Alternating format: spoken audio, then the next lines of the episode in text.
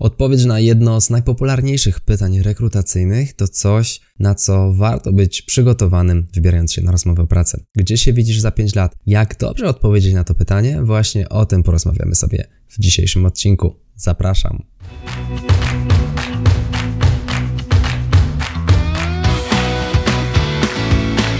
Chcesz przenieść swoją karierę na wyższy poziom? Nieważne, czy pracujesz na etacie, czy jesteś przedsiębiorcą. Świetnie trafiłeś.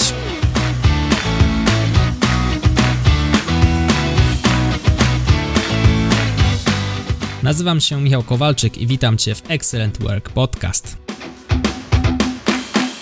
Gdzie się widzisz za 5 lat? Na Pana miejscu, ale będę zadawał lepsze pytania.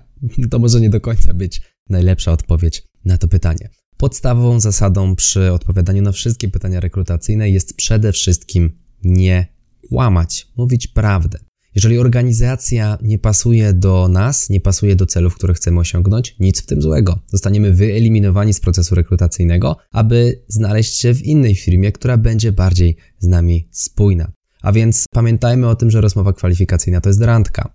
To nie tylko ty aplikujesz do firmy, ale w zasadzie firma aplikuje po to, aby cię przyjąć. Musicie się dopasować, bo jeżeli jedna ze stron nie będzie dopasowana, któraś będzie się męczyć, no i będzie to po prostu ciągnęło z nas energię. Długoterminowo nie będziemy dobrze wspominali takiej przygody z firmą, a i firma nie będzie wspominała dobrze przygody z nami. I teraz jak odpowiedzieć na to pytanie, aby zarobić jak najwięcej punktów? To będzie oczywiście zależne od roli i firmy, w której będziemy pracowali. Czyli jeżeli chcemy pracować, aplikujemy na rolę, gdzie nasze zadania będą odtwórcze, no to raczej nie będziemy odpowiadali na to pytanie w charakterze ambicji, awansów, zmiany stanowisk. Jeżeli pracodawca albo rola, na którą aplikujemy, ma polegać na odtwórczej pracy, to raczej pracodawca nie szuka kogoś, kto będzie chciał awansować, raczej nie szuka kogoś, kto będzie chciał regularnie zmieniać stanowiska. A więc dopasowujmy oczywiście odpowiedź na pytanie, gdzie się widzisz za 5 lat, do roli i firmy, do której aplikujemy. Oczywiście nic w tym złego, jeżeli szukamy spokojnej posady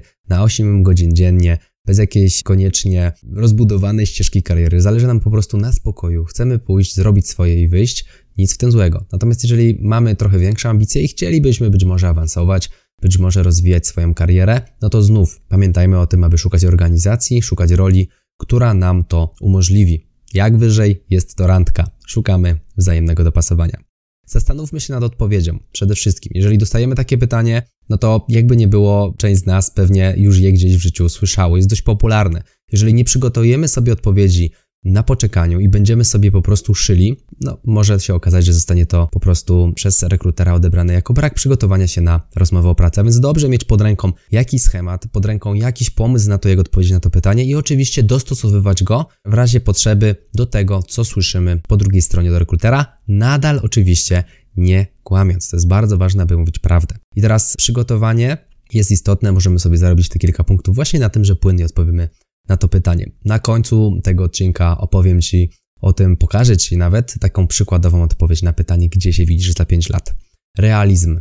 Czyli odpowiadając na pytanie, gdzie się widzisz za 5 lat, warto zachować ten realizm. Czyli nie strzelać z biodra, że chciałbym być na fotelu prezesa za 5 lat. Oczywiście zależy na jaką rolę aplikujesz. Natomiast jeżeli aplikujesz na stanowisko juniorskie, czy aplikujesz na stanowisko jakiegoś takiego mida, prawdopodobnie zostanie prezesem za kolejne 5 lat. Może być trudne, niekoniecznie nieosiągalne, ale nie musisz o tym mówić na wysokości rozmowy o pracę. Staraj się jednak te cele stawiać trochę bardziej realne, czyli rekruter, mówiąc, zadając ci to pytanie, chce zobaczyć, co cię motywuje, w którą stronę chcesz podążać. Pamiętaj o tym, aby faktycznie kierować się realizmem. Chcę awansować, czyli kwestie związane z ambicjami. Znowu, jeżeli aplikujesz na stanowisko, w którym takie awanse są przewidziane, w którym czujesz, jesteś juniorem, czujesz, że taki awans na przykład na bida, czy potem na seniora jest możliwy na przestrzeni 5 lat, nie bój się o tym powiedzieć. Pamiętaj, aby mówić prawdę. Lojalność to jest kolejna rzecz, która zostaje sprawdzona tym pytaniem. Czyli jeżeli powiesz, że za 5 lat widzisz się w trzeciej firmie, bo po drodze zmieniłeś pracę już dwa razy,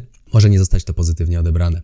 Znowu, jeżeli masz zamiar popracować w firmie kilka lat, może trzy, może cztery, znów na wysokości rozmowy o pracę nie chodzi o to, abyś powiedział, nie, no ja będę tutaj u was pracował do końca życia, bo to jest kłamstwo. Natomiast nie musisz też od razu mówić, nie, no ja to po roku to tak tylko tutaj na chwilkę przyszedłem.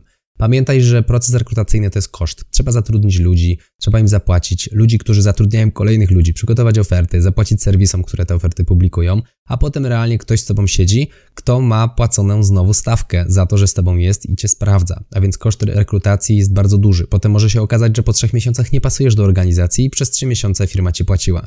A więc pamiętaj o tej kwestii lojalności, pamiętaj o tym, że rekrutacja jest pewnym kosztem dla firmy i firmy dbają o to, aby nie była ona kosztem zbyt wysokim.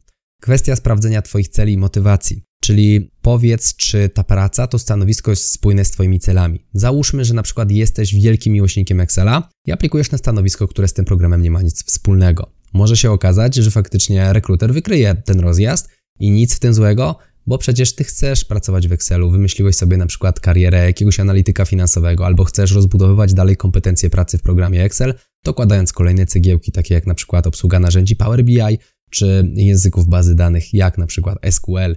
I jeżeli to jest Twój cel, jeżeli w tą stronę chcesz pchać karierę, aplikujesz na stanowisko, które jest bardzo od tego odległe, Prawdopodobnie, no tutaj warto byłoby przemyśleć samo podejście, złożenie oferty pracy na to stanowisko, ale także w rozmowie z rekruterem, który zada Ci właśnie takie pytanie, może się okazać, że odpowiesz tak, że nie pasujesz po prostu na to stanowisko. Warto o tym pamiętać. No i na sam koniec przykładowa odpowiedź na pytanie, gdzie się widzisz za 5 lat.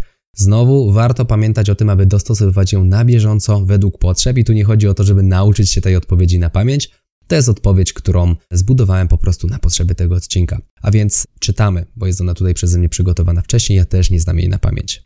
Na pewno widzę się nadal pracując dla państwa organizacji, albo w tej samej roli, albo awansując na wyższe stanowisko, jeśli oczywiście uznają państwo, że pasuje do nowej roli. Widzę się też jako pracownik w pełni wyszkolony, który zrobił duży postęp poprzez rozwijanie umiejętności i doświadczenie w pracy, ale także który nie bał się zmian i chętnie brał udział w szkoleniach, co pozwoliło mu kontynuować pozytywny wkład w pracę zespołu. Na przestrzeni pięciu lat chciałbym być postrzegany jako godny zaufania członek organizacji, który może przeszkolić nowe osoby dołączające do naszego biznesu.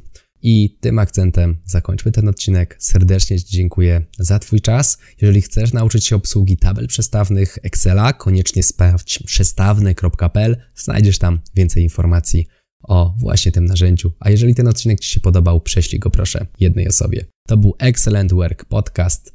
Do usłyszenia i do zobaczenia. Mówił dla Ciebie Michał Kowalczyk. Trzymaj się, hej.